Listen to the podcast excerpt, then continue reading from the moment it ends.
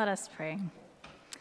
Loving God, we pray that you will give us ears to listen, minds to understand, and hearts to love. We pray this in the name of the Father, the Son, and the Holy Spirit. Amen. Please be seated.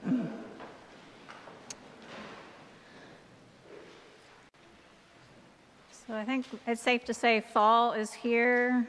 The cooler weather and the breezy weather this weekend has been lovely. It was a little hard to get out of bed uh, to come do the 7:45 service, and it was so chilly this morning, and, the heat was not yet on in my house. But um, but it's nice to get to wear different clothes and and be happy uh, when the house starts to warm up with the heat.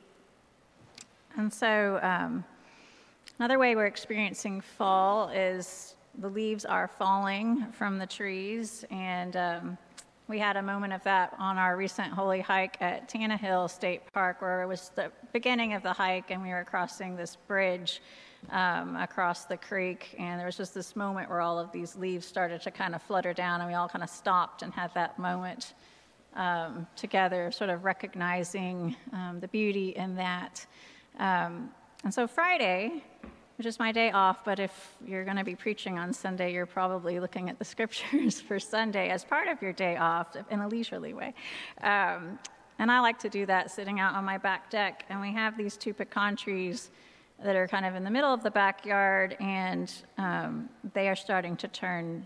They're green, now they're turning yellow. They fall on my deck or my yard. They get all kind of crunchy and brown. And uh, I had this moment as I was out there kind of having my morning prayer time and reflecting on the scriptures for today, where you know it was really breezy on Friday, and so um, this breeze kind of was blowing through the pecan trees and in the sunshine, and just this moment of the pecan leaves, which, as you know, are crescent shaped, and so when they fall down, they don't just sort of fall straight down; they twirl as they go down. It's really beautiful, and um, I had this this moment of clarity because I feel like God speaks to me through kind of those things that um, as all of these pecan leaves were kind of twirling down and the breeze was kind of catching them, I mean, they looked kind of like butterflies almost at a distance. So it was really beautiful. And um, I hope that you're able to catch some glimpses of fall in that way. Um, but it actually had this moment of clarity where it put me in mind of All Saints' Day, which is coming up, and we'll observe it on November 1st, and then we'll observe it again on Sunday, November 7th. And I had this moment where, like, each leaf falling down to me in that moment kind of represented a loss or like a person that I was remembering who is no longer with us, or even a pet or a loss of different things, um, but people in particular, and kind of attaching a name or a memory as each leaf fell down. And it kind of made me think about how as the leaves fall from the trees on the one hand they're no longer a life they're part they're no longer living they're no longer a part of the life of the tree. They don't fall until you know they are now starting to kind of you know they're falling as they're dead. Um, but though they're not part of the life of the tree anymore they are still i think a part of the life of the world because then we have that moment where we're observing them as they fall, and that moment kind of is revelatory as it was um, to me on Friday. Um, so they're alive, but in a new way, kind of like the memories of those people, you know, that we'll remember on All Saints' Day. Um, they're not alive in one way, but they're still alive in our minds and in our hearts. Um, so those leaves are still alive to us as we notice and revel kind of in the beauty of how they twirl down in the wind and and then they fall to the ground, um, where they actually become, as you know, over time, they become part of the ground, and they then go on. The more leaves that kind of degrade and uh, decompose in your yard, they become part of the soil and they nourish new life. And so that put me, all of that in the mind of you see sort of a theme of suffering uh, and loss and Christ's experience of that, how it was predicted in the scripture that we read from Isaiah today, which I couldn't preach on because I already preached on it during like on Lent, I think on Good Friday. So you can go back and watch that sermon again. But um, but also in Hebrews and in Mark, this idea of Christ had to go through suffering by becoming. He was fully divine, but also fully human. So when he came and experienced life, he also He experienced death. He experienced the death of a loved one like Lazarus. Uh, and he knew that he was moving toward his own suffering and death. And actually, um, on Friday, I wrote a daily reflection. Friday was the feast day of St. Teresa of Avila. Um, and I won't go into that one again, but you can read it. It's the one from Friday. Uh, and we don't necessarily do a lot with saints' days uh, in our corner of the Episcopal Church, but I think um, not so much venerating the lives of the saints, but like learning from their stories. And Saint Teresa became a saint because she had this really meaningful experience of um, illness and suffering. She had decided to become a Carmelite nun when she was 20 years old. Her mother had died when she was 15, which I think kind of set her on a trajectory toward that. And then she had this really um, severe illness that put her in a coma for a while, and she ended up being paralyzed for three years uh, there in her early 20s, uh, in the early days of uh, her time as a nun. And so during that time, her devotion to a life of prayer um, really deepened and strengthened because of that time of suffering, because of the loss of her mobility. Um, it made her grow closer to God. And then as she got better, she noticed that she kind of fell away from that for a while. But eventually, as her faith matured, she returned to that deep life of prayer that she had learned during her time of illness and suffering. And so I had written about that on Friday and, and um, tied it to um, a book that we're going to be reading next month in my book group, um, No Cure for Being Human, which is written by someone who's been in treatment for cancer for the last five years, you know, in her 30s, and how that person, um, that author has learned through her suffering to understand herself and God and her faith in a different way. Um, but suffering and losses, they can be hard to get past sometimes. And I think maybe sometimes we are not necessarily supposed to fully get past them. Uh, and as I was thinking on St. Teresa of Avila's suffering and how that deepened her faith in Christ and how his suffering ex- deepened his experience of what it was like to be part of humanity for a time, I thought also on the leaves that fall and go on to nourish life that each loss, each grief, each moment of suffering, they in a way make us who we are. And they allow us to nourish other people with the empathy that we gain through those experiences. Uh, it put me in mind of sort of what was sort of a turning point in my own faith, maybe kind of parallel with Teresa of Avila in some way, uh, as far as a hard time that caused me to kind of have to re examine my faith. And so for me, I think back to something um, I don't talk about much, but um, in 2007, um, trying to have a second child and suffered a miscarriage. And a lot of people try to avoid talking about that because you don't really know quite what to say. Um, it's a special kind of loss because it's a loss that if you're the woman in that equation, like it's a loss that's occurring inside of yourself. And because of that, it's a kind of loss that kind of makes you tend to blame yourself, even if rationally you know that, that you should not. And so I was 33 years old at the time, and I think I'd been really kind of protected from loss and grief and suffering overall, and my life had been pretty easy. And so even though I had had faith in God since I was a little child with my little zippered Bible and going to Sunday school and all of those things that we do to nurture our faith as children, I had never really experienced a deep sense of loss. And to have a sense of grief for this kind of microscopic person who I didn't really have a chance to meet. So I can't even imagine how deep is the loss um, for a parent of a child that you've already begun to raise, or maybe you have raised to adulthood, that you've bonded with and you've gotten to know as a person. Like, what I take away from all that is that there's really no good reason for some things.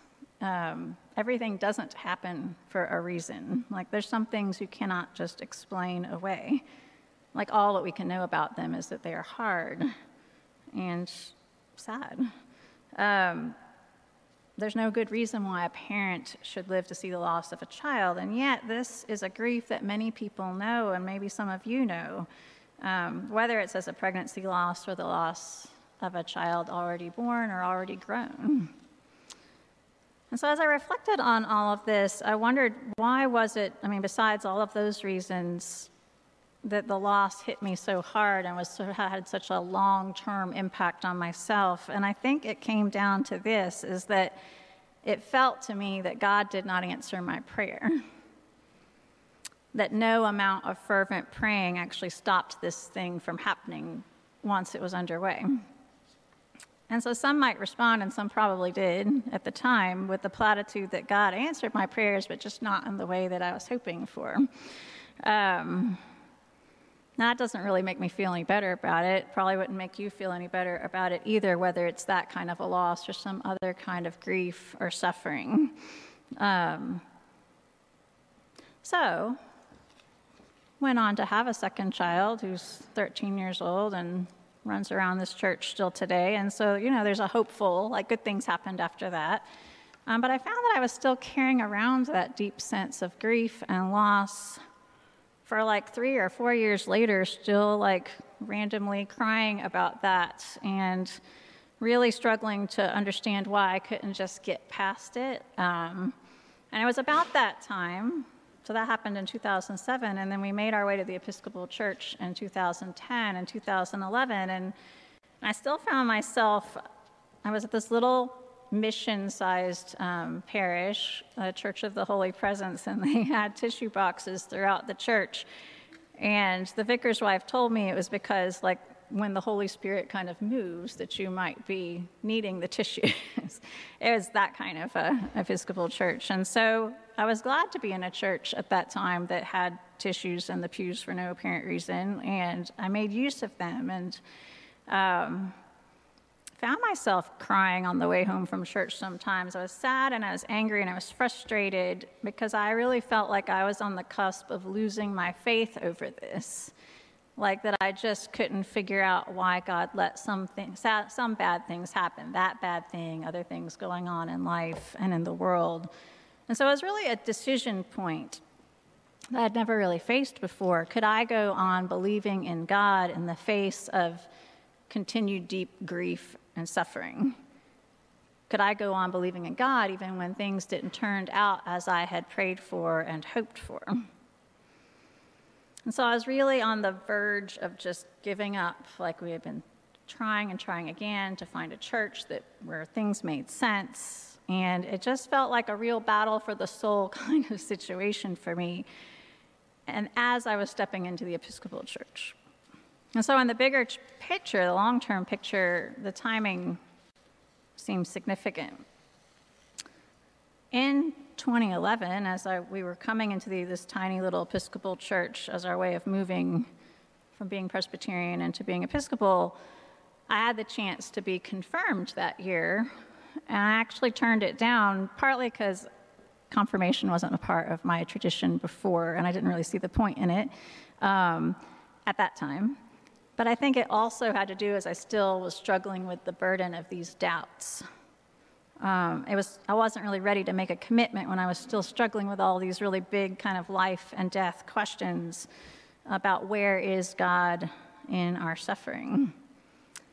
But by the next year, in 2012, I, I, somehow, by God's grace, was at a place where I felt ready to say, I am ready to confirm my faith. I am not willing to walk away from it, but I did go through that time of wondering. And I think I had finally processed my grief enough to be ready to confirm what I had always believed. And maybe actually more so after having emerged from kind of working through that dark night of the soul or that kind of period of doubt.